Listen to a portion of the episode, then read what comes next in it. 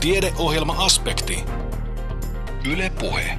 On jälleen aspektin aika. Lähetyksen kokoaa Kimmo Salveen. Luvassa muun muassa asiaa ilmastosta, sisäilmasta ja koulutaipaleen alusta, mutta aluksi kuitenkin ruokaisampiin asioihin. Voiko kuntoliikkuja tai urheileva nuori mitenkään pärjätä tavallisella arkiruoalla? Media on täynnä ravitsemuksen muoti-ilmiöitä, joiden matkaan on helppo hypätä. Savonia ammattikorkeakoulussa ravitsemustieteen lehtorina toimiva laillistettu ravitsemusterapeutti Sari Aalto toppuutelee ruokaan liittyvää hypetystä. Hänen mukaansa trendidietit eivät sovi runsaasti liikkuvalle, eivätkä oikeastaan kenellekään. Mutta mitä kotikeittiössä pitää ottaa huomioon, jos vielä kasvuvaiheessa oleva nuori treenaa kovaa? Sari Aalto. No, urheilijanuoren ravitsemuksessa pitää huomioida tietenkin se, että, että, että energia menee siihen liikkumiseen ja, ja sitten vielä kasvuun voi mennä. Eli se on hirveän tärkeä asia.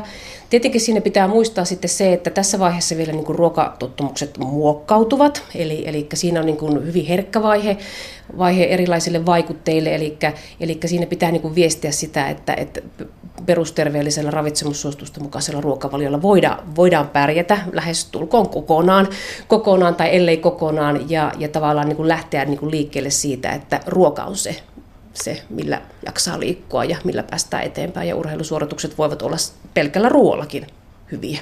Niin, meillä puhutaan ravitsemuksesta ja ruoasta ehkä enemmän kuin koskaan ennen. Ja jotenkin tuntuu, että se on vaikeampaa kuin koskaan ennen se, se hyvä ruokavalion koostaminen, vaikka tietoa meillä toki on. Millainen tarve sitten on tällaiselle urheilijaa ja nimenomaan nuorten urheiluun liittyvälle ravitsemustietoudelle?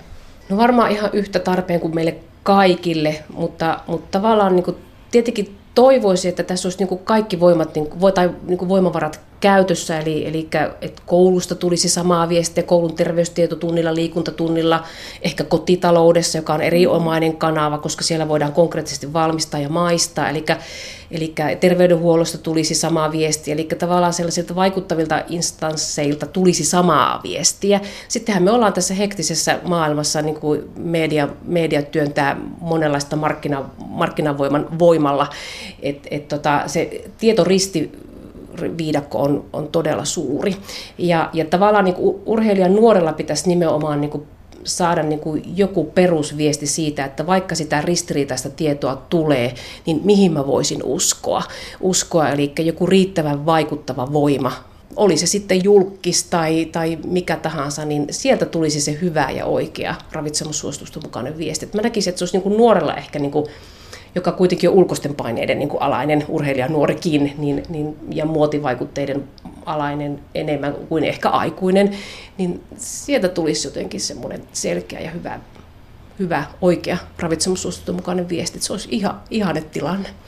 Mm, se viesti menee sinne nuorelle. Entä sitten vanhemmille, toisaalta valmentajille? seurojen ihmisille. Varmaan sielläkin se tietouden tarve on aika suuri. On toki, eli tavallaan ruokavaliohan muodostuu kotioloissa, eli, eli vanhempien rooli on äärimmäisen tärkeä, eli käytännössä mitä kotia ostetaan, niin se myös syödään. syödään eli kotona olisi mahdollista syödä terveellisesti, se on tietenkin äärimmäisen tärkeä asia. Ja, ja sitten myös vanhemmillakin on aika paljon sitä vastuuta myös siinä, että lähteekö näihin moniin muotivöyhytyksiin mukaan. Eli, eli jaksaisi perehtyä sitten, että jos kotona on urheilija nuori, niin myös siihen ravitsemukseen, ravitsemukseen sen verran, että, että ihan jokaista, jokaista jauhepussia ja, ja pötkylää ei tarvitse ostaa. Eli se voi se ravitsemus hoitua ihan, ihan perus perunamussilla ja pihvillä ja salaatilla ja rasvattomalla maidolla ja marjoillakin kun ammattilaisena katsot vaikkapa sitä mediasta tulevaa viestiä ja mainoksia, niin tuntuuko siltä, että, että ilman niitä patukoita ja pusseja ja, ja seikkejä niin ei pärjää, vaan että niitä on pakko hankkia? No kyllähän se vaikutelma annetaan, eli televisiossa, radiossa, painetussa mediassa tai netin kautta on, on todella räikeää mainontaa, eli tavallaan sehän annetaan nimenomaan niin kuin siitä, siitä näkövinkkelistä, että jos et syö meidän valmistetta, tuotetta, niin, niin niin et, et voi pärjätä. Se on hyvin voimakas se viesti ja aika räikeäkin ja mainoksia on paljon ja joka tuutista jokaisen kellon aikaan se tulee telkkaristakin tämän tyyppistä mainontaa. Ja, ja sen jo tosiaan haluaisin myös niin kuin korostaa, että tavallisessa ruokakaupassahan näitä tuotteita on nyt ihan eri tavalla kuin aikaisemmin, joka on niin kuin uusi ilmiö. Eli, eli kun käyt ostamassa rasvatonta maitoa ja tavallista leipää, niin, niin samalla kauppareissulla törmäät myös tällaisiin urheiluvalmistehyllyihin. Mm. Niin tässä on varmaan se, että se tarjonta kasvattaa kysyntää. Kyllä ilman muuta kasvattaa ja valikoima on, on, on niin kuin monipuolistunut koko ajan ja ilman muuta sitten sekin lisää kysyntää. No mutta onko Sari Aalto sinun viestisi se, että normaalilla ruokavaliolla pärjää myös runsaastikin urheileva nuori? Hyvin pitkälle pärjää, ellei kokonaan, niin, niin korkeintaan jossakin urheilu tämmöisessä turnauksessa, kilpailupäivinä. Siellä on hyödyllistä käyttää ehkä palautusjuomaa, jos ei pysty syömään aterioita, aterioita sitten siellä suoritusten välillä. välillä. Ja, ja tietenkin sitten tämä on myös vähän lajikohtainen asia, eli jossakin oikein pitkäkestoisissa ja niin kuin raskaissa suorituksissa, jos olisi treeni ihan normaali harjoituskin, niin siellä voi olla sitten joku palautusjuoma paikallaan, mutta niissäkin on aika selvät sävelet, eli sielläkään ei tarvita kovin monimutkaisia aineksia sinne palautusjuomaan, että, että ne on niin kuin aika simppelisti jopa itse tehtävissäkin. Että, että monia valmisteita ei suinkaan tarvita, tarvita ja itse on kyllä sitä mieltä, että tuota palautusjuomaa lukuun ottamatta ehkä ei kovin paljon tarvittaisikaan jotain muuta. No entä sitten ne määrät? Me puhutaan niistä energioista, proteiineista, vitamiineista, kivennäisaineista. Mistä sitä tietää, että paljonko on hyvä määrä? No urheilijoiden ja urheilijan nuorenkin ravitsemussuositukset kyllä tavallaan niin energiaravintoaineiden suhteen ovat samat kuin, kuin valtaväestöllekin. Ehkä urheilijoilla painottuu se riittävä hiilihydraattien saanti, proteiini painottuu, painottuu, koska niitä sitten voi siellä harjoituksessa ja rankassa harjoituksessa, ja niitä käytetään energiaksi, ja sitten pitkäkestoisessa harjoituksessa myös proteiiniakin menee energiaksi. energiaksi. Rasvan laatu on ihan samat, samat velvoitteet on urheilijalla kuin, kuin valtaväestölläkin, että rasvan laatuun kannattaa kiinnittää huomiota, huomiota myös, että suuria eroja siellä ei suinkaan, suinkaan niin kuin ole ole, että määräsuhteet ovat samat. Tietenkin urheilijan kokonaisenergian kulutus on, on suurempaa kuin tavallisen kuntoliikkujan. Ja, ja esimerkiksi jos mietitään vitamiini- ja kivenäsaineiden täydentämistä, niin, niin suurempi, suuremmasta ruokamäärästä saadaan ne vitamiinit ja kivenäsaineetkin. Kun se oikein koostetaan se ruokavalio, niin, niin vitamiini- ja kivenäsaine lisää ei tarvita sitä D-vitamiinia lukuun ottamatta sitä rasvaa meistä moni välttelee. Voiko sanoa, että toisaalta ihan turhaan hyvää rasvaa me tarvitaan ja näin myös urheilevat nuoret? Kyllä, kolmas osa päiväenergiasta pitää tulla rasvasta ja nimenomaan se rasvan laatu korostuu, korostuu urheilijan nuorellakin ja, ja paitsi että se on niin valtimoterveyden kannalta, kokonaisterveyden kannalta kannalta hyvä asia, niin, niin myös rasva-aineenvaihdunta, kun käyttää pehmeitä rasvoja, niin toimii paremmin. Ja, ja sen voi linkittää sitten myös tähän urheilusuoritukseen, että kun rasva-aineenvaihdunta toimii hyvin, hyvin niin sitten myös tavallaan niin kuin se energian käyttö on, on sitten niin kuin taloudellisempaa kaiken kaikkiaan, että se voi sitten pitkä, pitkäkestoisessa urheilusuorituksessakin olla merkityksellinen asia. Ja tietenkin urheilijan nuorelle voi myös sanoa, että rasvan laatu vaikuttaa myös ihon kuntoon, että, että se voi olla sitten tämmöinen hyvin konkreettinen porkkana myös tähän, että, että sillä on aika selkeät vaikutukset. No entä sitten se juoma? Tuossa puhuttiinkin jo vähän siitä palautusjuomasta. Riittääkö vesi ja miten se nestetasapaino pidetään yllä? Onko jotain ää, tällaisia näppituntumalukuja, että paljonko missäkin suorituksessa pitäisi nestettä nauttia? No käytännössä juomiseen on olemassa tiettyjä, tiettyjä nyrkkisääntöjä, että semmoinen perusnesteytys pitää olla kunnossa, kunnossa, eli siinä on oikeastaan samat ohjeet, se noin pari litraa, puolitoista kaksi litraa päivässä, päivässä niin kuin ihan tavallista, oli, oli sitten lepopäivä tai, tai sitten tämmöinen treenipäivä. Ja, ja sitten tämmöinen nyrkki, tässäkin on tietenkin lajikohtaisia ja sitten myös se eroja ja sitten sitä, että missä lämpötilassa suoritus ja treeni tapahtuu, että se on tietenkin vaikuttaa sitten siihen, mutta käytännössä semmoinen litra puolitoista niin kuin jokaista liikuttua tuntia kohti, niin on semmoinen hyvä nyrkkisääntö sen perusjuomisen lisäksi. lisäksi. Ja, ja sitten jos on hyvin kuumat olosuhteet, niin tietenkin se juomisen merkitys korostuu sitten siinä, siinä liikunnan aikana. Että, että sitten pitää hörppiä semmoista desiä kahta desiä 15-20 minuutin välein tai tiheämpäänkin tahtiin aika runsaasti mm. sitten. No puhutaan sitten vielä aterian rytmistä. Sari Aalto, se on meillä vanhemmillakin monesti hakusessa. Entä mikä merkitys sillä oli se sitten urheilevan nuoren kannalta? No se on ihan ole, ateriarytmi hyvin oleellinen, eli ei jaksa treenata, jos energiavarastot ovat tyhjillään tai vajaat. Eli se on tärkeää, että treenin alussa ja harjoituksen alussa lihasten glykogeenivarastot on, on täynnä ja, ja sehän tarkoittaa riittävää hiilihydraattien syöntiä. Syöntiä ja, ja tavallaan se riittävä hiilihydraattien syönti myös, myös niin kuin tarkoittaa sit sitä, että proteiinit ja rasvat saadaan sieltä sitten, lähinnä se rasva-aineenvaihdunta ja proteiiniaineenvaihduntakin sitten niin kuin käynnistyy, käynnistyy. Ja, ja ateriarytmitys on tietenkin tärkeää myös sen takia, että sä et pysty pysty täydellä vatsalla, vatsalla harjoittelemaan, eli, eli siinäkin on lajikohtaisia ja treenikohtaisia eroja, mutta muutama tunti ennen harjoitusta, harjoitusta on hyvä syödä hiilihydraattipitoinen välipala. Ja sitten harjoituksen jälkeen hyvä nyrkkisääntö on, on on, on sit se, että siellä on proteiinia sekä hiilihydraattia, eli mahdollisesti sitten sitä energiaksi käytettyä proteiinia heti täydennetään harjoituksen jälkeen. Ja tässä nyt sitten on myös lajikohtaisia eroja, mutta semmoinen hyvä nyrkkisääntö, että viimeistään tunnin kuluessa harjoituksesta pitää olla sitten se palauttava välipala. Mm. Tämä nyt joutuu vähän opettelemaan sellaista eväiden mukana kantamista, eikö? No tämä on tavallaan juuri se haaste, eli sitten jos siis koulupäivän jälkeen mennään, mennään heti treeneihin, niin kuinka sitä jogurttipurkkia tai rahkapurkkia siellä sitten kuljetellaan lämpimässä laukussa. Ja, ja, ja tavallaan tämä on sitten yksi näkökulma, joka sitten joissakin tilanteissa sitten puoltaa joidenkin hiilihydraattia ja proteiinia sisältävien valmisteiden käyttöä. Jos et pysty kuljettamaan sitä tavallista ruokaa, niin sitten on olemassa vaihtoehto.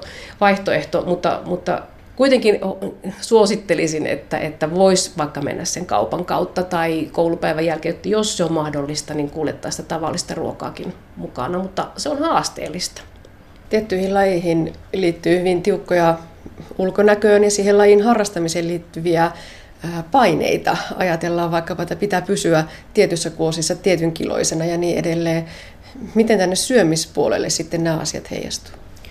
No kyllähän siinä helposti tulee erityisesti rasvan nipistämistä esimerkiksi. Ja, ja, ja tavallaan vaikka kuinka olisikin niin kuin painoluokka ja, tai vaikka tanssi tai joku tämän tyyppinen har, niin kuin laji, laji kyseessä, niin kyllä siellä tarvitaan kuitenkin niitä välttämättömiä rasvahappoja ja rasvaa ihan saman verran. Suositukset ovat ihan, ihan samanlaiset energiaravintoaineissa aineessa, eli, eli sen ei pitäisi vaikuttaa siihen. Ja, ja edelleenkin korostaa, että sielläkin tarvitaan sitä lihasvoimaa, vaikka onkin kyseessä tavallaan tämmöinen painoluokka, vaikka tanssi on hyvä esimerkki ehkä tästä laihduttamispaineesta tai tietyssä painossa pysymisen paineesta, niin, niin tarvitaan tietyt ravintoaineet joka tapauksessa ihan erityisesti, että et ei siellä voi niin kuin nipistää tai jättää mitään pois, että sielläkin tämä perussuositus toimii.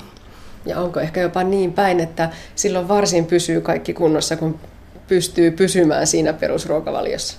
Kyllä, kyllä. Ja esimerkiksi tuo ateriarytmi on hirveän tärkeä, että aterian välit eivät veny liian pitkäksi, koska silloin ei tule sitä hillitsemätöntä ja hallitsematonta nälkää, nälkää jolloin syö ihan mitä tahansa, myös kaikkea epäterveellistä ja, ja runsaasti sokeria sisältäviä juomia ja, ja karkkeja ja niin edelleen.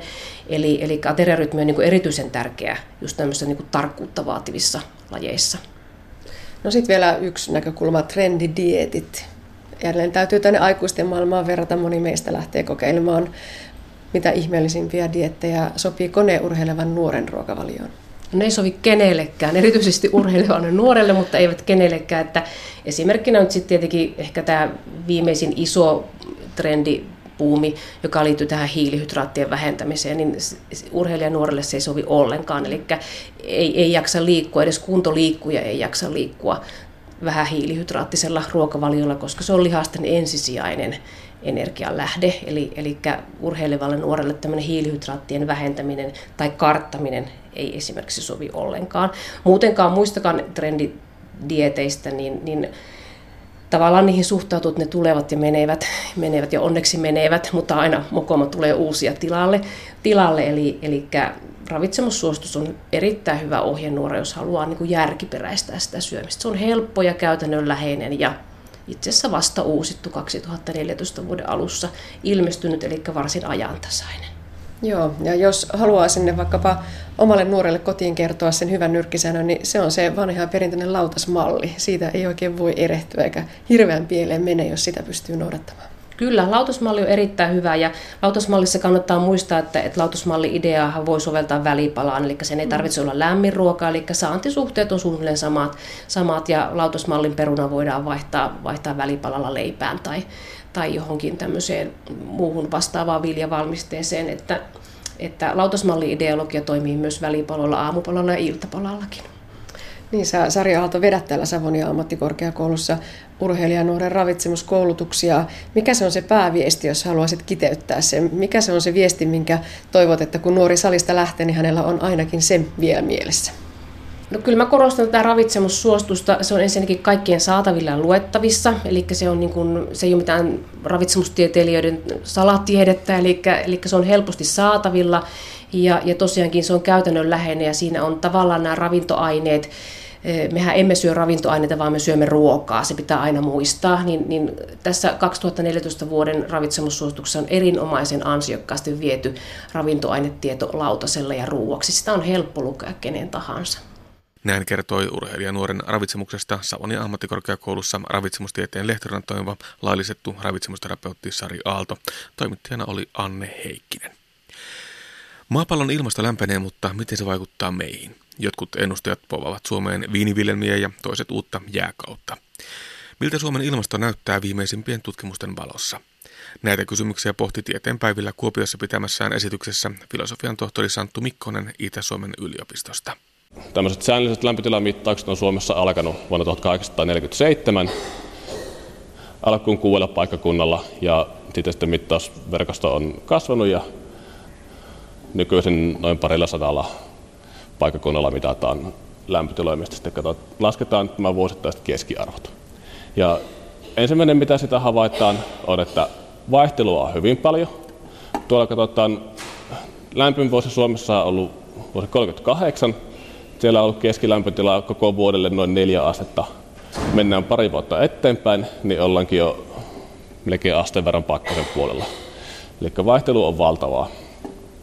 Mutta sitten oikeita menetelmiä käyttämällä sieltä voidaan löytää tämmöinen keskimääräinen nouseva trendi. Täällä nähdään, että aina musta poikkiviiva tarkoittaa 10 vuoden keskimääräistä ja sillä menee keskellä sitten nouseva käyrä. Huomata, että Suomen lämpötila on muuttunut. Tässä huomataan kolme erilaista jaksoa. Ensin on tämmöinen vähän loiman kasvun vaihe tuolta 1800-luvun puolivälistä tuonne 40-luvun alkuun. Sitten on pieni tämmöinen tasainen vaihe ja viimeiset 40 vuotta ollaan menty aika kovaa ylöspäin. Tässä on tämä tasainen vaihe, niin sitä nyt on arveltu, että mistä tämmöinen voisi johtaa, että yhtäkkiä on ilmastonmuutos pysähtynyt. Mutta siihen todennäköisiä vaihtoehtoja on se, että siinä maailmansotien aikana ja jälkeen teollisuus on lisääntynyt niin paljon, että siinä on tuotettu niin paljon rikkiä ja hiukkasia ilmaa, että ne on viilentänyt ilmastoa Anton kertoo tämmöisestä efektistä tuossa myöhemmin vähän lisää. Ja sitten toinen mahdollinen vaihtoehto on auringon toiminnan hiljeneminen hetkeksi aikaa, joka on sitten vähän hidastanut tätä meidän viljenemistä tai lämpenemistä. No, mutta päästäänkö sitten kohta ostamaan terrasta viiniköynnöksiä ja laittamaan niitä pihalle pystyyn. Mutta valitettavasti ei tämä onnistua ainakaan ihan lähiaikoina. Että tässä nyt nähdään, taulukossa on keskimääräinen lämpötilan muutos tämän mittauksen 10 ensimmäisen ja viimeisen vuoden välillä. Ja sieltä kun katsotaan näitä kesäkuukausia, nyt heinä ja elokuuta, kun lomalla pitäisi olla, niin lämpötilat ei ole hirveästi muuttunut 160 vuoden aikana. Ja tässä kuvissa nähdään hyvin suora tasainen keskiarvoviiva sille, että mitä ei ole oikein tapahtunut. Mutta sitten kun mennään tänne loppusyksyyn, talveen, niin joulukuussa huomataan, että lämpötilan muutos on ollut melkein 5 astetta keskimäärin. Ja nämä on semmoisia lukemia, että ne alkaa jo näkymään meidän ilmastossa nimenomaan just tämä kevään ja syksyn lämpötilan nousut, lumi sataa myöhemmin pysyvänä maahan, taas sitten lähtee keväällä aikaisemmin, jäät lähtee aikaisemmin. Eli tämä lumien jään aika on lyhentynyt jo huomattavasti. Mutta mikä tämä nyt sitten aiheuttaa tämän vaihtelun ja muutoksen? Että minkä takia meillä on täällä joka vuosi edellinen sää ja minkä takia tämä vai, ilmasto sitten muuttuu. No, suurin tekijä tietysti on luonnollinen vaihtelu. Eli auringon aktiivisuus vaikuttaa, tulivuoret vaikuttaa.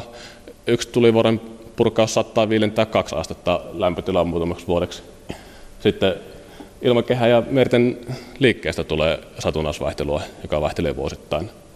Ja nyt puhutaan El Niño-ilmiöstä Tyynellä merellä, joka vaikuttaa sekä Pohjois-Amerikan että Aasian säähän hyvinkin paljon. Ja tämmöisiä vaihteluita tapahtuu jatkuvasti. Mutta nyt tässä viimeisen, tai 800-luvun jälkeen, niin on tullut yksi merkittävä tekijä lisää ilmastonmuutokseen, joka on ihminen.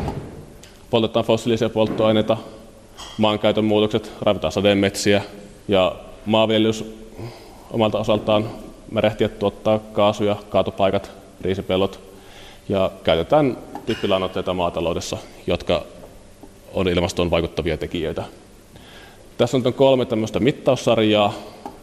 On hiilidioksidi, joka on tämä kaikista yleisemmin tunnettu ilmastoa lämmittävä kaasu. Sen määrä on noussut selkeästi. Tässä on vuonna 85 on ensimmäinen, 84 on ensimmäinen vuosi ja 2013 on viimeisin. Niin nähdään, että sitä lähtötilasta melkein 30 prosenttia ollaan noussut vuoden 84 jälkeen. Ja nousu jatkuu, että vuonna mitattiin vielä korkeampia lukemia. Ja metaani ja typpioksiduuli on myöskin hyvin merkittävät erittäin pitkäkäiset kaasut ilmassa, niiden määrät kasvaa myös jatkuvasti. Eli ilmasto lämpenee koko ajan näiden aineiden vaikutuksesta. Sitten mistä tämä nyt sitten oikein tietää, että ilmaston lämpeneminen on ihmisen syytä?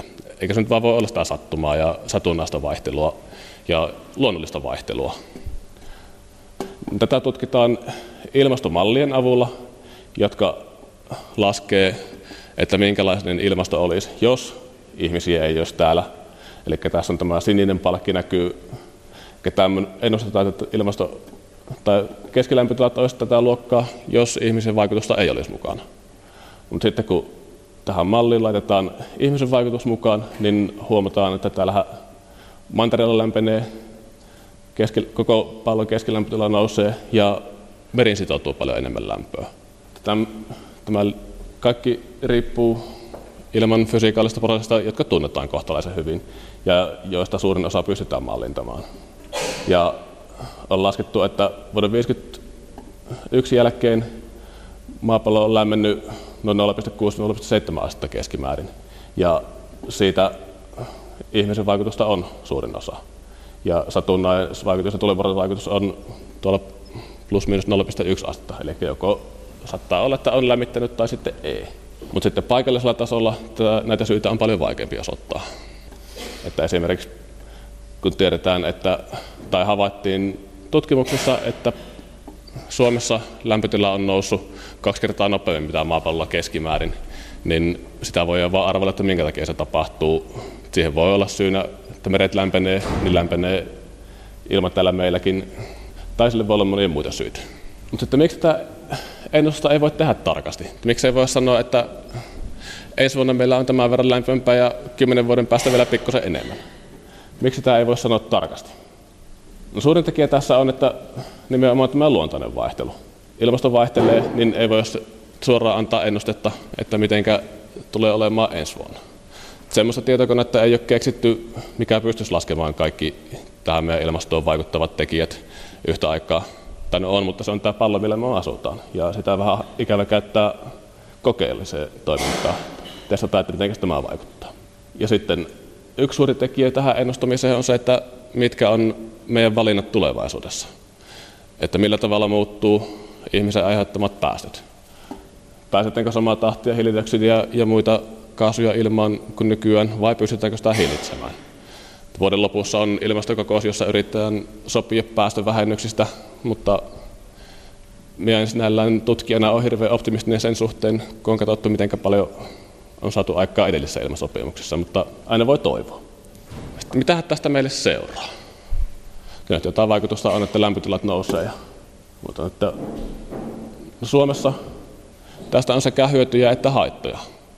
Hyötyjä nyt on se, että täällä on pikkusen lämpimämpää, kasvin kasvukausi pitenee, mutta muutoksen voimistuessa myös nämä kielteiset vaikutukset maailmanlaajuisesti voi ulottua Suomeen asti. Tänne voidaan saada tulvia, kuivuutta, rankkasateita, mitä nyt koetaan jo monilla puolin maailmaa enenevissä määrin. Suuri tekijä voi olla se, että miten mannerjäätiköt sulaa. Nyt tuli Nasalta ennuste, että merten pinta tulee nousemaan noin metrin seuraavan sadan vuoden aikana. Sitä voi miettiä, kun menee tuonne rannikolle katsoa, että nostaa merenpintaa metrin ylöspäin, että minne asti se ulottuu. Ja tietysti tämä ääri tapaus on, että jos tuo Grönlannin jäätikkö tuosta kokonaan sulaa, niin merenpinta nousee seitsemän metriä. Se nyt ei ole ihan hirveän nopeasti tapahtumassa tämmöinen, mutta sitäkin voi kuvitella, että mitä se, missä se vesi silloin on. Mutta sitten hyvin paljon meihin vaikuttava tekijä on tuo golfvirta. Jäätiköiden sulamista tuleva vesi saattaa muuttaa golfvirran suuntaa tai heikentää sitä, jolloin täällä Suomessa keskilämpötila voi tipahtaa jopa 10 astetta. Silloin meillä on täällä jo aika kylmä. Et sillä, siinä kumoutuu kaikki nämä ihmisen toiminnasta aiheutuvat lämpenemisvaikutukset aika nopeasti. Sitten kun lämpötilat muuttuu, niin muutoksia voi tulla myös sateisuuteen. On ennustettu, että keskimääräiset sademäärät tulee nousemaan, koska maasta ja mereltä haihtuu enemmän vettä kuin on lämmintä, niin pitää sen sataa sieltä alaskin. Niin se on ennuste erityisesti Pohjois-Suomessa talviaikaan, sateen kasvaa, mikä nyt siellä sinällään on mukavaa, koska oletettavasti pohjassa on vielä pakkasta muutaman kymmenen vuoden päästäkin, eli siellä saadaan paljon enemmän lunta. Mutta etelässä ja näillä korkeuksilla sade tulee olemaan suurempilta osin vettä. Eli saadaan tämmöinen brittiläistyylinen ilmasto tänne, ei niinkään sitä Etelä-Eurooppaa, mitä moni toivoisi. Sadepäivien määrä lisääntyy, rankkasaden voimakkuus lisääntyy, ja sitten taas pituus lyhenee. Ja tässä on ihan listattuna, että minkälaisia muutoksia tänne on odotettavissa mahdollisesti. Eli talvella muutokset on suurempia kuin kesällä, ja lämpötila nousee, sademäärä kasvaa, lunta ja rautaa on vähemmän, ilma muuttuu kosteammaksi ja pilvisyys lisääntyy. Eli vaikka on vähän lämpimämpää, niin ei sitä silti ole hirveän mukava lähteä tuonne väärille aurinkoon ottamaan, jos taivas on pilvessä koko ajan. Ja kesäpuolella lämpötila kanssa vähän nousee, mutta vähemmän kuin talvella. Helteet lisääntyy ja vastapainoksi saadaan lisää rankkasateita. Sadepäivien määrä ja pituus ei välttämättä liity tai muutu keskimäärin, mutta vaihtelevuus lisääntyy paljon. No, tässä nyt on sitten ihan pähkinänkuoressa muutamalla pointilla, että minkälaista tai mitä tässä nyt on tullut puhuttua. Eli yksittäinen säätilanne tai yksittäisen vuosi ei todista eikä kumoa ilmastonmuutosta. Tämä on sellainen asia, mikä sotketaan hirveän monta kertaa puheessa. Todetaan, että nyt on kylmä kesä, nyt on ilmastonmuutos peruttu, tai nyt on niin paljon lunta talvella, että ei tämä ilmastonmuutokaan. Tai sitten nyt on hirveät helteet, että kyllä nyt selvästi ilmasto on lämmennyt. Näitä kaikkia tässä viimeisen vuoden aikana kuuluu joitakin kertoja. Mukana aina luonnollista vaihtelua, eli sitä sattumaa, että sitten myös tämä ilmastonmuutoksen vaikutusta, joka vaikuttaa tietenkin vähän hitaammin. Luonnollinen vaihtelu kiihdyttää tai hidastaa muutoksia. Sitä ei voi täysin ennustaa, että mitä tapahtuu. Mutta sitten monet nämä viime vuosina koetut myrskyt ja muut epätyypilliset tilanteet säässä niin sopii arvioihin näistä yleistävistä sääilmiöistä. Tieteenpäivillä Kuopiossa puhui filosofian tohtori Santtu Mikkonen Itä-Suomen yliopistosta. Kolmesta kuuteen kasvia huoneessa parantaa huoneen sisäilmaa, näin toteaa yliopistotutkija Arja Tervahauta. Itä-Suomen yliopistossa on tutkittu huonekasvien ja erityisesti vihreäseinien merkitystä sisäilmassa esiintyvien haitallisten yhdisteiden poistamisessa. Vanhat tutut huonekasvit eli kultaköynnös ja käpäläsaniainen osoittautuivat kammiokokeissa oiviksi ilman puhdistajiksi, mutta tutkimusta kaivataan vielä lisää. Aivan uusi ajatus kasvien kyvystä hävittää haihtuvia organisia yhdisteitä ilmasta ei kuitenkaan ole. Arja Tervahauta jatkaa. No, meillä heräsi kiinnostus tuosta kasvien hyötykäytöstä, että voitaisiinko niitä käyttää esimerkiksi sisäilman puhdistamiseen. Ja mm, viitteitähän oli tästä NASAn jo 1980-luvulla tehdyistä tutkimuksista, eli näiden avaruusalusten sisäilmasta haihtuvia yhdisteitä puhdistettiin nimenomaan huonekasvien avulla.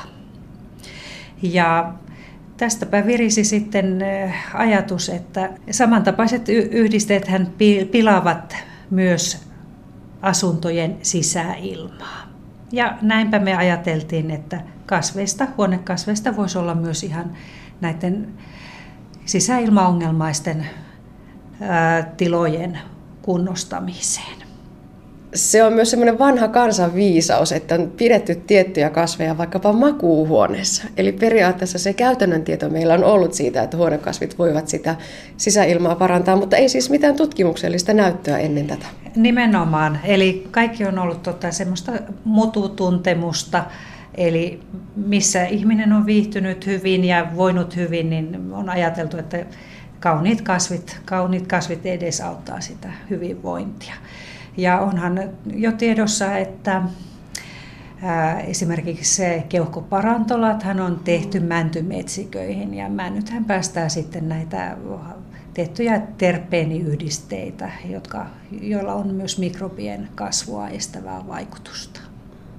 No nyt puhutaan siis viherseinistä. Mm, Minkälaisia ne viherseinät ovat? Viherseinät ovat tämmöisiä seinärakennelmia, joihin istutetaan huonekasvia. Ja ja niillä on sitten tämmöinen kiertävä vesikastelu. Ravintoalustaa kastellaan tietyin määräajoin. Mutta tota, ne eivät ole koko ajan, ajan siinä vedessä. No miten isoja seinät ovat? Seinät on niin oikeastaan ihmisen, keskikokoisen ihmisen korkusia.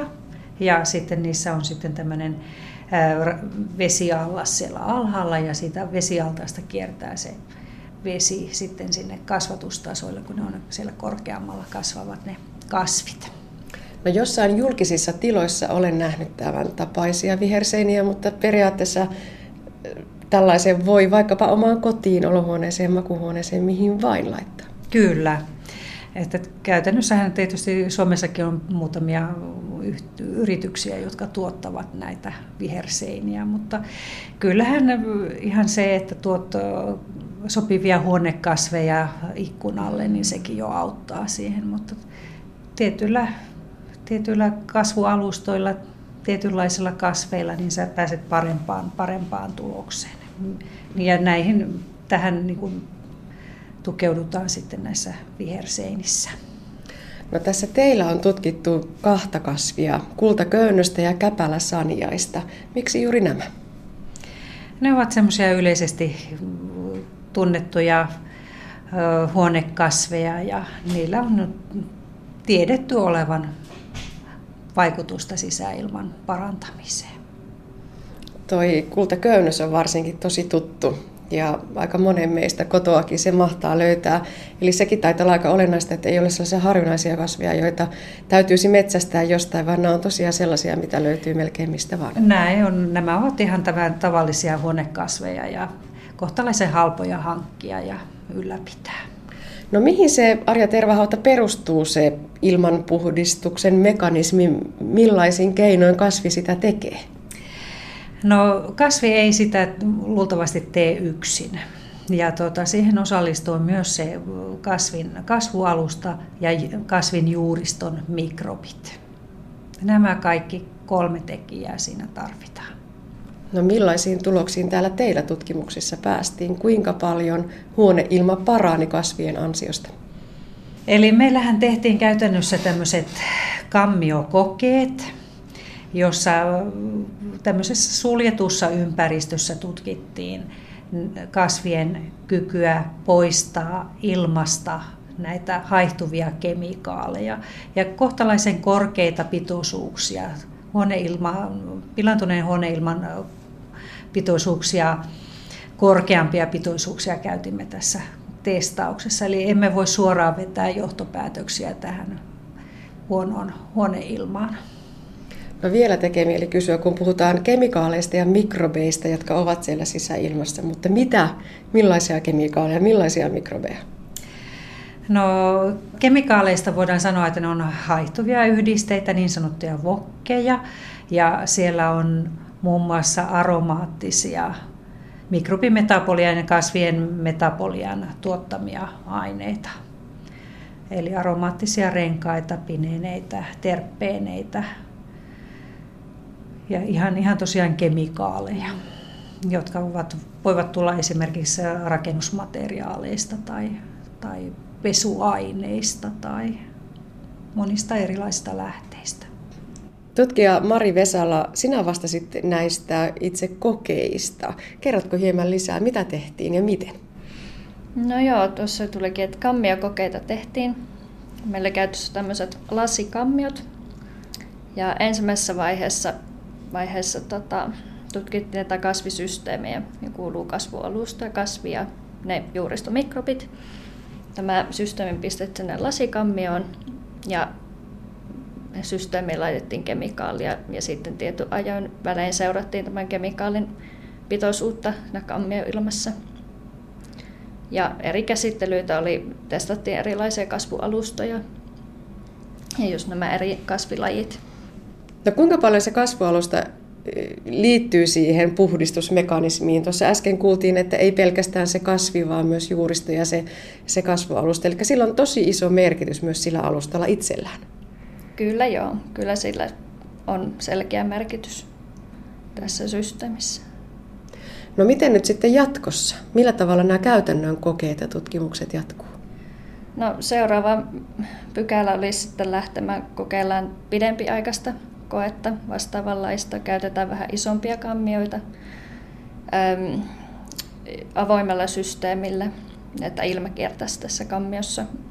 Ja pyritään vähän paremmin simuloimaan sitä huone, huoneilmatilannetta tämmöisillä kokeilla. Tosin edelleenkään ei, ei voida täysin sitten verrata ihan kunnon huoneilmaan tätäkään koejärjestelyä. Korkeat kemikaalipitoisuudet on näissäkin. Ja sitten myös tästä pitempikestoisesta kokeesta luultavasti keräämme vähän näitä juuristonäytteitä ja katsotaan sitten nyt minkälaisia mikrobeita kenties sinne olisi pesiytynyt, mm-hmm. jotka mahdollisesti vaikuttaisi sitten näiden haihtuvien yhdisteiden häviämiseen. Tätä tutkimusta on aiemmin tehty tuolla Itä-Suomen yliopiston tutkimuspuutarhalla Kuopiossa, mutta miten nyt sitten jatkossa?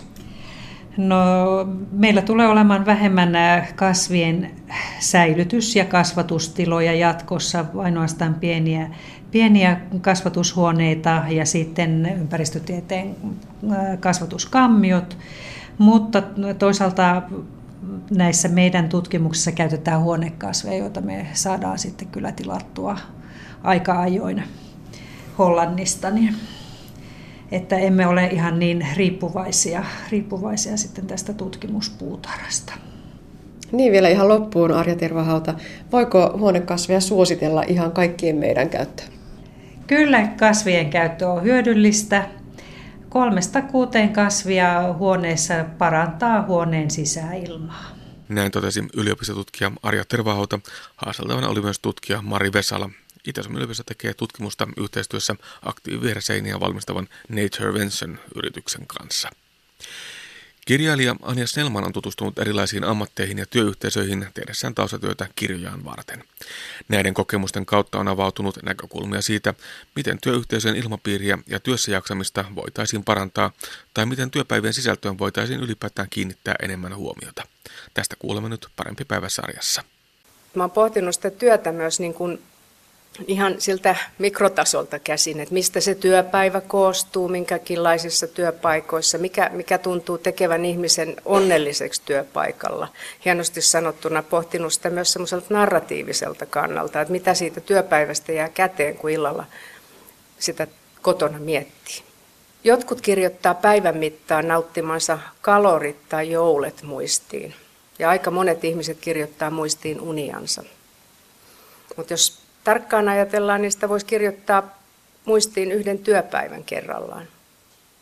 Yhden hyvän yöunen mittaisen ajanjakson tai pidemmän monella ihmisellä nykyisin. Ja sitä voisi analysoida ja tulkita tai vaan muistella sitä pohdiskellen, että mitä tapahtui tänään töissä ratkaisukeskeisen tai monesti kutsutaan myös lyhytterapian tai positiivisen psykologian käyttämä narratiivinen lähestymistapa työhön, työssä viihtymiseen ja viihtymättömyyteen on aika kätevä tapa valottaa tätä asiaa. Ja siihen mä oikeastaan tässä teitä kehotankin, teitä jotka vielä olette tai jo olette työelämässä, ajatuskokeeseen tämän jälkeen. Ajatelkaa tästä päivästä lähtien työpäiviänne semmoisina yksittäisinä kokonaisuuksina, tarinoina, jonka voisitte illalla kertoa perheellenne tai ystävillenne, kumppanillenne, jossakin jollekulle. Ja jos ajatellaan suomalaisten lempiharrastusta, joka on yksi niistä, ehkä se on se en tiedä viimeisistä tutkimuksista, että onko, onko mennyt urheilu tai joku muu vielä sen ohi, mutta siis joka tapauksessa kirjoittamista, niin sanottua pöytälaatikkokirjoittamista harrastaa joka viides suomalainen julkisesti taikka salaa Ja jos kun ajattelee sitä, niin ymmärtää myös sen oman tarinan kaipuun, koska useimmiten varmasti lähtökohtana on se oman elämän oma tarina, jonka haluaisi jakaa muiden kanssa. Lukisin mieluusti työntekijöiden ruohonjuuritarinoita. Miltä se on tuntunut, miltä nämä viimeiset vuodet on tuntunut, mitä oikeasti on tapahtunut. Ja mä tiedän muutamia ihmisiä, jotka kirjoittaa blogeja nimenomaan Finnairin näistä tapahtumista. Ja musta ne on kiinnostavaa, koska ne kertoo hyvin toisesta näkökulmasta asioita kuin mitä me luetaan me, niin mediasta ja uutisista. Ja tietysti tämäkin on itsestään selvää, että ne työntekijöiden tunnelmat ja elämykset ja muistikuvat on, on, on kullanarvoisia. Ne on kullanarvoisia ihmisille itselleen, jotka sitten voi kokea ikään kuin semmoisessakin tilanteessa, kun se työpaikka, ja nimenomaan semmoisessa tilanteessa, kun työpaikka on jollain tavalla uhattuna tai on, on mitään semmoista odotettavissa, niin ettei tule sitä tunnetta, että on elänyt turhaa ja nyt sä oot tavallaan semmoinen niin hyödytön rukkane, joka heitetään tuosta pihalle. Näin ajatuksia työpäivien päiväkirjasta herätteli kirjailija Anja Snellman. Kävelemään opetteleva lapsi huikkaa vähän väliä, että katso äiti, minä osaan. Yhtä lailla koulutaivaltansa aloittava lapsi kaipaa vanhempiaan katsomaan, että mitä osaan ja mitä opin. Näin tiivistää luokanopettaja Outi Lehtonen vanhempien roolia ekaluokkalaisten arjessa. Mutta mitä pienen koululaisen vanhemman olisi hyvä tietää koulumaailmasta? Entä millaisin konstein voisi parhaiten tukea elämän perustaitoja, kuten lukemista opettelevaa jälkikasvuaan? Anne Heikkinen tavoitti Outi Lehtosen heti koulupäivän jälkeen. Millainen päivä oli? No vauhdikas niin kuin aina, että virkeitä ekaluokkalaisia monta. Mm. Onko se ekaluokan opettaja, niin opettaja lisäksi myös se kasvattaja ja äiti ja kaveri ja kaikkea muuta mahdollista, että ei voi vaan keskittyä siihen, että nyt me opetamme tämän asian näille lapsille? Sanoisin, että enemmän kasvattaja tässä vaiheessa, aika paljon äiti, mutta kaveriksi ei kannata ihan heittäytyä. Et pitää olla se selvä aikuisen rooli siinä ryhmässä, että joku on pomo. Nyt koulua on käyty jokunen viikko, reilu kuukausi taitaa jo olla. Alkaako siellä luokassa jo näkyä se, että seitsemänvuotiaista on tullut ekaluokkalaisia? Kyllä he on, että tuota, kyllä heillä on tärkeä se koululaisen rooli, että koululaiset toimii eri lailla kuin Eskarissa toimittiin, että, että he niin kuin vaikka periaatteessa samoja sääntöjä siellä on ollut, mutta että he on niin kuin aika napakoita niissä, että koulussa kuuluu tehdä jotain asioita tietyllä tavalla. Mm, se varmaan auttaa opettajaa tällainen asenne, että kyllä se auttaa, siirtää niitä tietoja. Auttaa, että me ruokitaan ja ylläpidetään sit sitä henkeä kyllä niin pitkään kuin mahdollista. No kun se lapsi tulee kouluun, niin mikä on semmoinen ensimmäinen tärkein asia, mikä pitäisi saada haltuun? No ensin se, että se lapsi ymmärtää, että hän kuuluu siihen ryhmään, hän on osa sitä ryhmää ja se, että hän on yhtä tärkeä kuin muut, mutta ei tärkeämpi eikä vähemmän tärkeä. Tämä voi olla tänä päivänä aika hankala. Me ollaan hyvin yksilökeskeisiä. Se on joidenkin kohdalla vaatii sitten sitä keskustelua ja toistoa, että löytyy se oma paikka siitä ryhmästä, ettei niin aina halua olla tai haluaa olla ehkä ensimmäinen, mutta ei aina ryntää olemaan ensimmäinen joka jonossa. No miten heterogeenisia ryhmiä sinne luokkaan tulee? No tuota, erittäinkin, että siinä on tuota, lähtötasoltaan hyvin erilaisia oppijoita, että on tämmöisiä, joilla on jo esikoulussa tehty tehostetun tuen päätöksiä, että tiedetään jo, että on mahdollisia vaikeuksia matematiikassa tai äidinkielessä. Sitten on maahanmuuttajaoppilaita, joilla on sitten taas kielitaidossa niitä haasteita, että voi olla, että on hyvin alkeellinen suomen kielen taito, että ei ole edes arkipäivän sanastoa vielä kehittynyt. Suomessa mennään kouluun suhteellisen myöhään, jos katsoo vaikkapa tuonne Keski-Eurooppaan. Onko sinun mielestäsi seitsemänvuotias jo kypsä siihen, että hänestä tulee koululainen?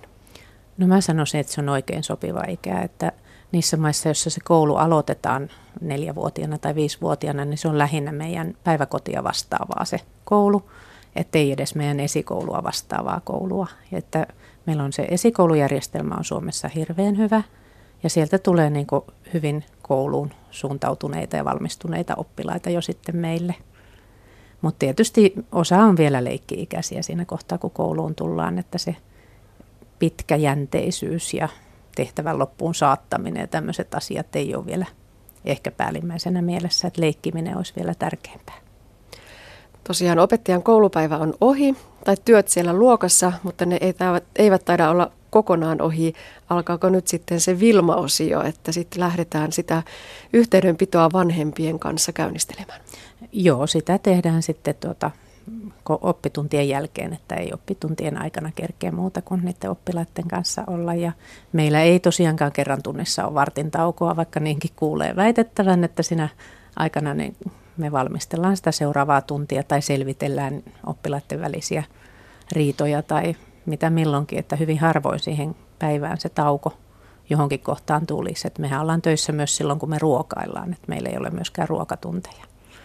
Että sitten ne iltapäivätunnit niin kuluu sitten erilaisten muiden asioiden järjestelyssä, seuraavan päivän suunnittelussa ja mahdollisesti ylemmillä luokilla on sitten kokeiden korjaamista, että ekaluokalla nyt tässä kohtaa ei juurikaan vielä. No millaista se yhteydenpito vanhempiin näin alussa, millaista se on? No tuota, pyritään, että se olisi matalan kynnyksen yhteydenpitoa, että meillä on vanhempainilta ollut jo siinä heti elokuulla oli ensimmäinen ja Vilman kautta viestitään vanhemmille ja mulla on työkännykkä, joka on vanhemmilla se numerotiedossa, että saa soittaa ja mä oon kannustanutkin, että mieluummin pienestäkin asiasta ottaisi yhteyttä, ettei niin kuin odota, että on kasvanut joku iso ongelma ja sitten vasta otetaan koululle päin yhteyttä. Ja mä itse toimin samalla lailla, että jos jotain omasta mielestä on mieltä askarruttavaa on tapahtunut, niin aika helposti sitten otan sinne vanhempaa yhteyttä joko Vilma-viestillä tai soittamalla. Joku opettaja sanoi joskus, että kotona voi olla huoletta niin kauan kuin koulusta ei mitään kuulu. Onko se hyvä vai huono neuvo? Se on hyväkin neuvo, koska tuota, siellä koulussa tietysti sattuu ja tapahtuu aika paljon ja sitten usein käy niin, että ei ehdi mihinkään tuota, hyviin asioihin niin paljon keskittyä, että niistä viestisi eteenpäin. Että sitten jos on jotain niin kuin ikävää tapahtunut, niin silloin useimmiten tulee otettua sitten yhteyttä. Että tavallaan on hyvä neuvo, että jos ei mitään kuulu, niin menee aika hyvin. No entä sitten ne vanhemmat, me vanhemmat, kuinka matala se kynnys oikeasti on ottaa yhteyttä?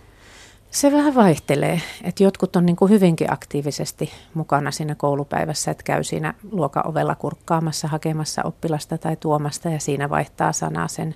Sitten jotkut tuota, tavallaan ei juurikaan näyttäydy, että kaikki ei vanhempain illoissakaan juurikaan käy. Toki on työesteitäkin, ettei se niin kuin, emme sitä heti katsota, että nyt ne ei halua tulla, vaan että kyllä siinä ihan hyviäkin syitä on.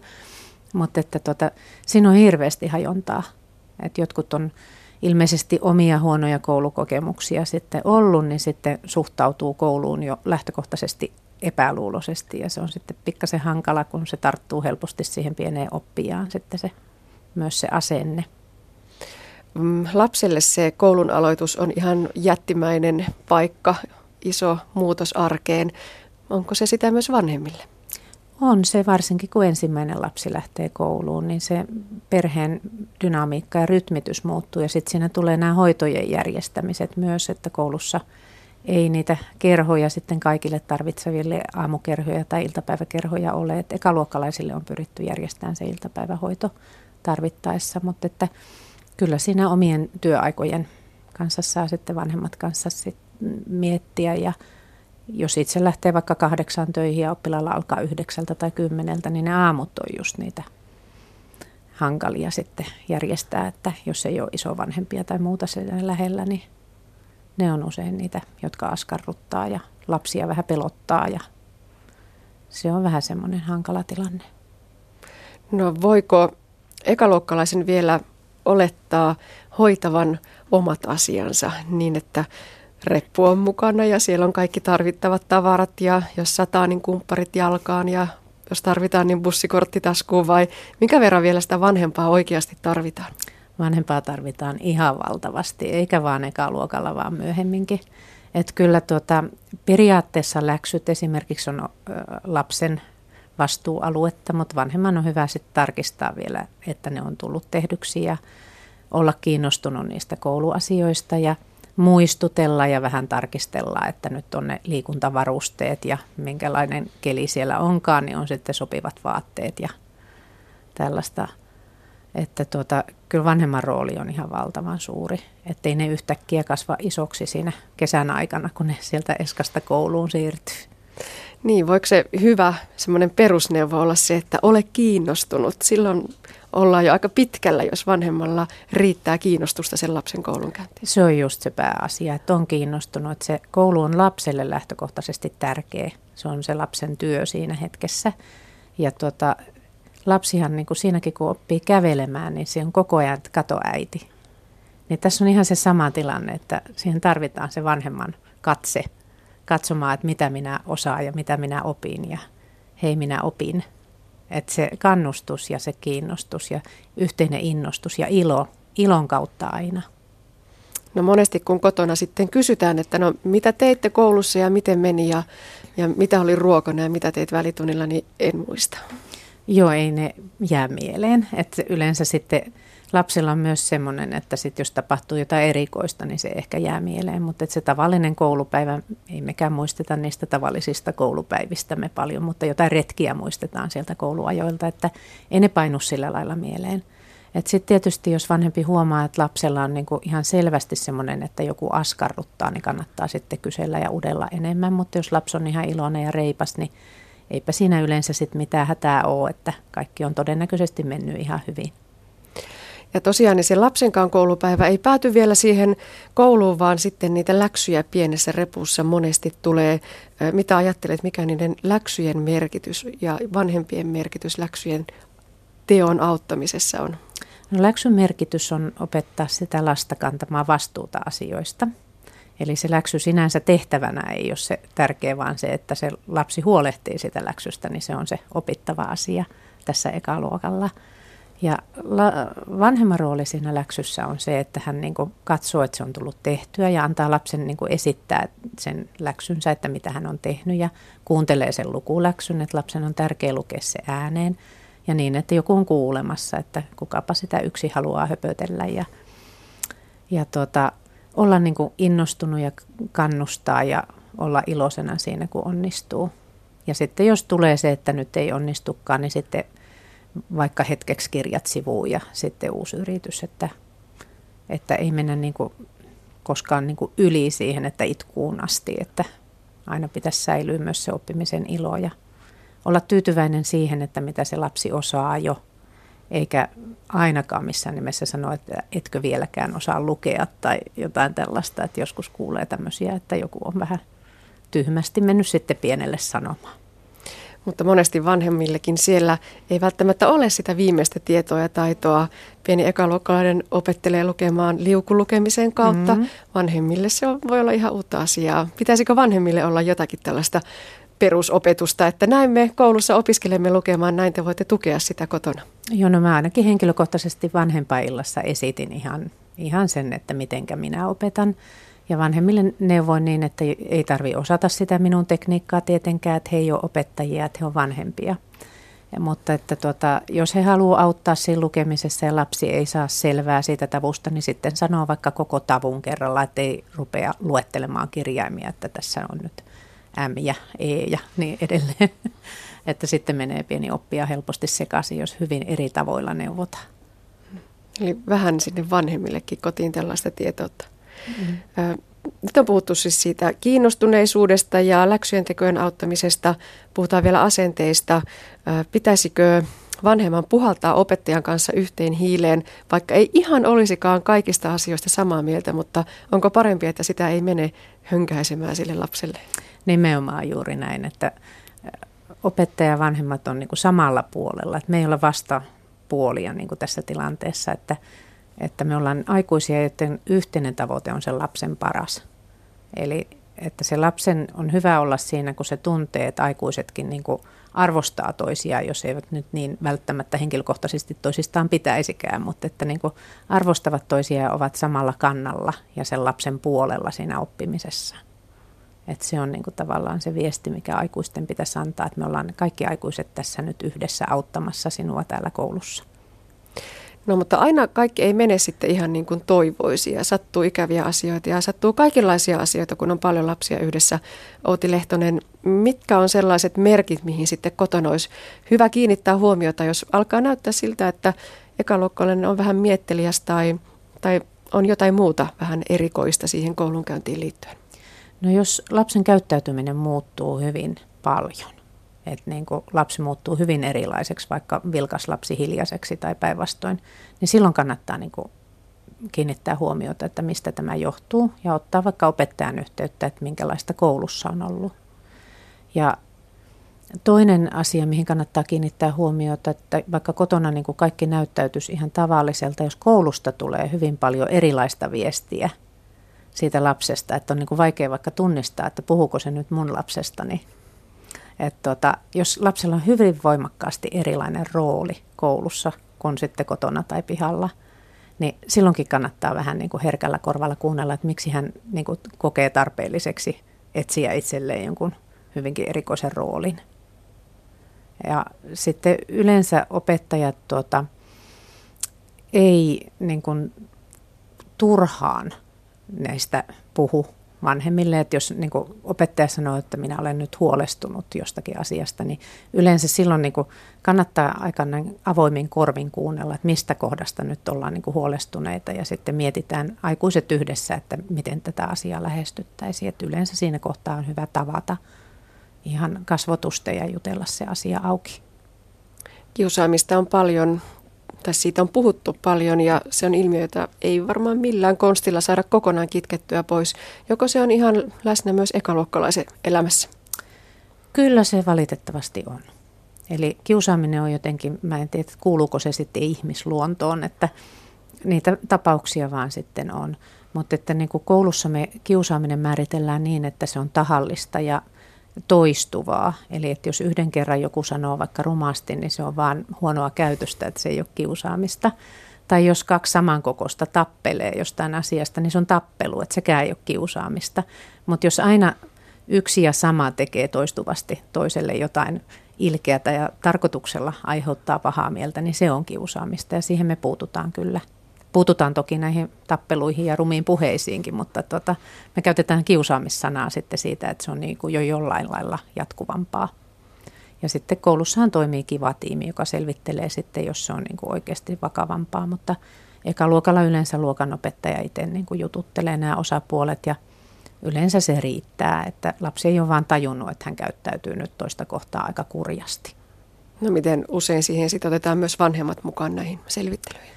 No siinä vaiheessa, jos mennään kivatiimiin asti, niin lähtee tieto kotiin. Ja sitten jos on jotain semmoista tapahtunut, että on toiselle tullut jonkunnäköistä fyysistä tai psyykkistä haittaa siitä, että on ollut jo jotenkin liian rajua se touhu, niin kyllä sitä ilmoitetaan kotiin ja kummallekin sekä tekijälle että tälle uhrille sitten siinä tilanteessa.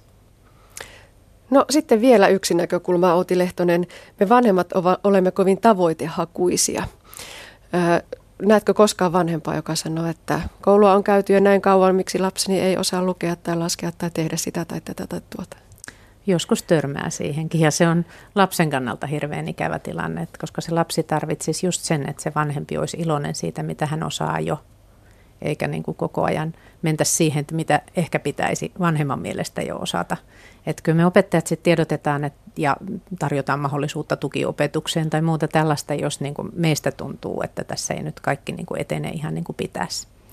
Ja lukutaidon oppiminen on pitkällinen prosessi, että se ei ole niin kuin semmoinen, että se parissa viikossa välttämättä tapahtuisi.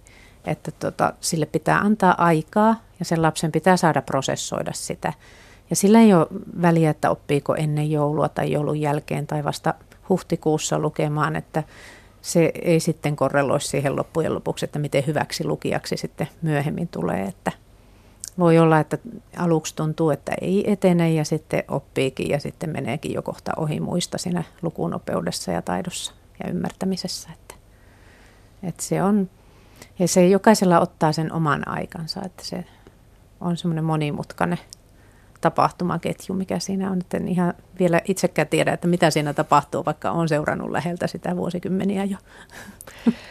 Se kodin ja koulun yhteistyö on se, mistä puhutaan ja mitä tavoitellaan. Mitä ajattelet, miten se voisi tiivistää? Mitä se ihan parhaimmillaan voisi olla?